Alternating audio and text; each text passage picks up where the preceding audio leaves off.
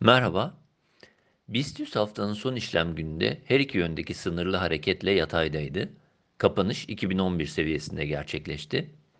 Endekste haftanın son iki işlem gününde tutunma ve tepki 1980 desteği civarından gerçekleşirken 21 günlük ortalama üzerindeki hareketin korunuyor olması halen iyimserlik işareti olarak değerlendirilebilir.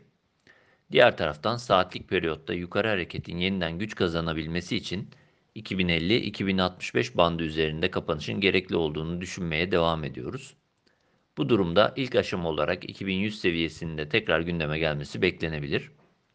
BIST 100'de 1950 seviyesi altına inilmesi ise bir miktar daha zayıflamayla 50 günlük ortalama bölgesi de olan 1900-1910 bandını tekrar gündeme getirebilecektir. Bu aşamada endekste 2100-1900 bandı içerisindeki hareketi konsolidasyona yönelik hareket olarak değerlendirmeye devam ediyoruz. Bandın dışına çıkılması daha belirgin bir harekete işaret edebilecektir.